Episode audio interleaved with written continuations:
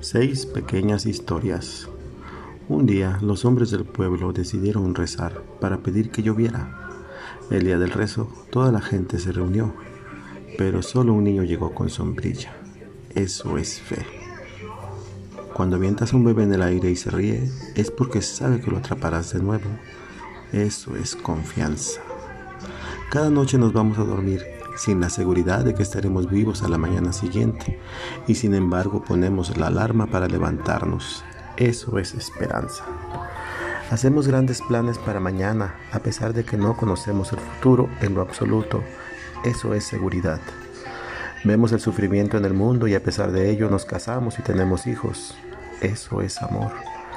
Había un anciano con la siguiente leyenda escrita en su camiseta. No tengo 70 años, tengo 16 con 54 de experiencia. Eso es actitud. Vive con fe, confianza, seguridad, amor y actitud.